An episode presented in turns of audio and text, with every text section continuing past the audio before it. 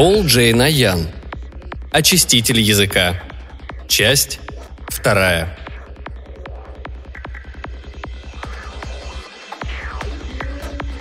События, последовавшие за этим, давно ушли в прошлое. Уиллард с помощью своего изобретения все-таки раскопал, во что ему обойдется развод. Кончилось тем, что его действительно оставили в дураках. Зато теперь, расшифровывая юридическую корреспонденцию, приходившую от жены, он хотя бы понимал, как ему удается облапошить его. Говоря по совести, это уже не так беспокоило. Они с Сэмом намеревались заработать кучу денег, предлагая свой прибор различным государственным и частным организациям – Повсюду, в образовании, бизнесе, делопроизводстве, ощущалась потребность в устройстве такого рода. И пусть Дженнет забирает себе все, пожалуйста. В глубине души, Уиллард ни за что бы в этом не признался, он даже рад был избавиться от кота и собаки. Гонорары за изобретение очистителя языка окупят все. Уиллард предоставил Сэму заниматься продажей прибора. Завершив свои разводные дела и оставшись без гроша, он явился к Сэму с надеждой на гонорар – «Ну, как наши дела, Сэм? Как идет продажа очистителя?» Сэм выдвинул ящик стола, достал чек на 5000 долларов и протянул другу. «Это твоя доля, Уиллард. Пока удалось продать три штуки, но заказы поступают». «Черт побери, Сэм. Я знал, что так оно и будет. Кому ты продал эти три прибора?» Держу пари наши клиенты – солидные фирмы, которые постоянно имеют дело с государственной инспекцией. Сэм усмехнулся – все три закупил профессор Шустер с юридического факультета. «Ну, конечно!» – Уиллард хлопнул себя ладонью по лбу. «Как же я не догадался! Юристы! Вот кому прежде всего требуется наша машина. Адвокаты, которые несут чепуху, ни бельмеса в этом не понимая. Они сделают нам рынок на 50 лет вперед. А зачем очиститель языка старине Шустеру?»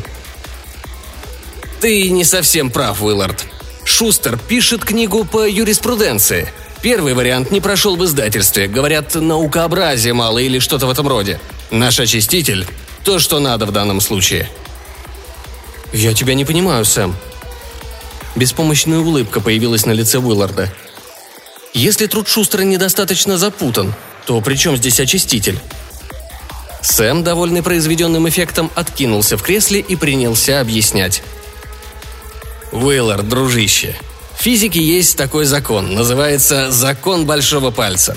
Так вот, он гласит, если процесс развивается в одном направлении, то можно с уверенностью сказать, что этот процесс может идти в противоположном направлении. До Уилларда наконец дошло. «Ты... ты хочешь сказать... ты хочешь сказать, что...»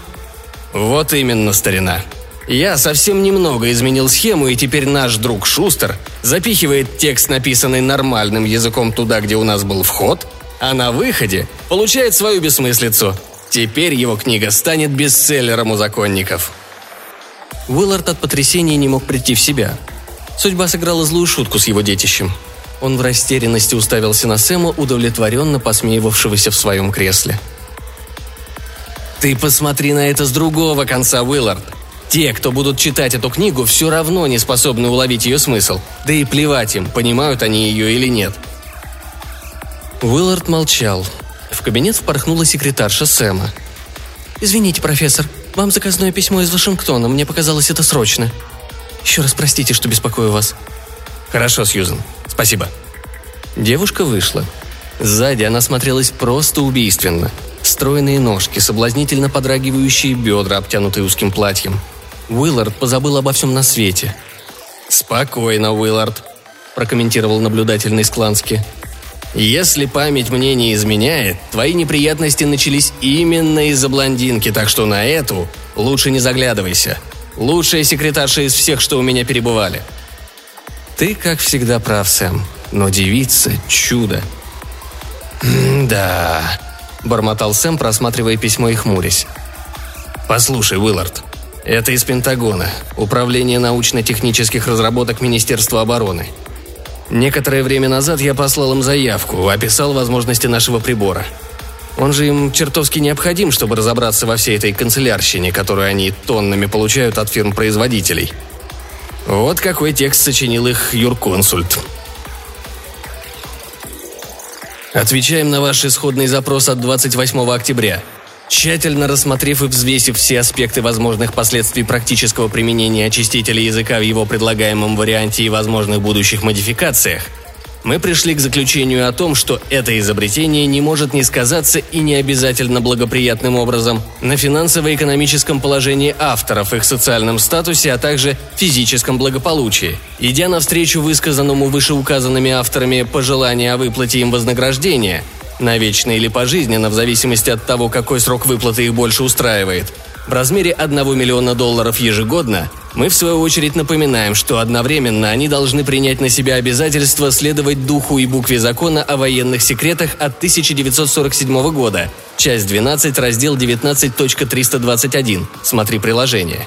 Договоренность на обоюдовыгодных условиях будет достигнута по возвращении нам прилагаемого документа с подписями указанных авторов – Договоренность на всех прочих основаниях исключается. Сэм спрятал письмо в ящик и принялся барабанить пальцами по деревянной крышке стола. «Ну как, Уиллард, ты хоть что-нибудь понял в этом?» Он пролистал все 53 страницы, напечатанного на тонкой бумаге через один интервал закона о военных секретах 1947 года, и продолжал. «Что до меня, Уиллард, мне кажется, наш очиститель языка просто напугал этих вояк. Представляешь, получают они от подрядчиков прожект производства каких-нибудь там систем, само собой под большие кредиты. А в чем смысл предложения, не поймешь, столько всего накручено. Подключают они наш очиститель, раз-два, ответ готов, очередная туфта. Да и самим производителям такой прибор пригодится, чтобы отбиваться от государственной бюрократии. В общем, каждому станет ясно, какие мысли вкладывает в свои словесные выкрутасы противная сторона – «О господи, Сэм, я отказываюсь понимать что-либо. Нужно провести это послание через наш прибор. У тебя в лаборатории осталась исходная модель?» «Дело, говоришь, Уиллард. Пошли». Машина проглотила пентагоновскую бумагу. За письмом последовал закон о военных секретах от 1947 года на 53 страницах. Над этой задачей машина задумалась. Прошло ровно 43 секунды – где-то в недрах прибора перегревались полупроводники. На полную мощь работал усилитель, едва не порвалась лента механической передачи. Наконец, расшифровка завершилась. Ответ машины был следующим. «Немедленно подпишите заявление. Забудьте навсегда о вашем изобретении и получите пожизненное вознаграждение – 1 миллион долларов в год. Не подпишите, они расправятся с вами, и следов никто не найдет». Сейчас Сэм живет на Гавайях. Он бросил преподавание и пишет исследования по теоретической физике. Уиллард тоже ушел из университета и женился на Сьюзен.